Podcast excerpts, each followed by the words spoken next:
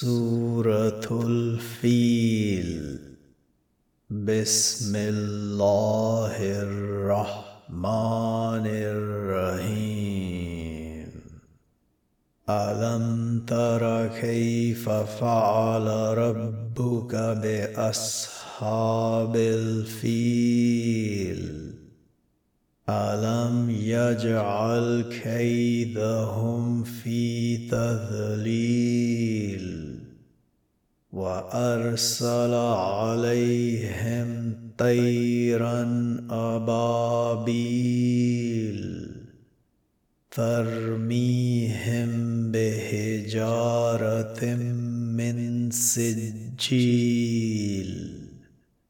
فجعلهم كعصف مأكول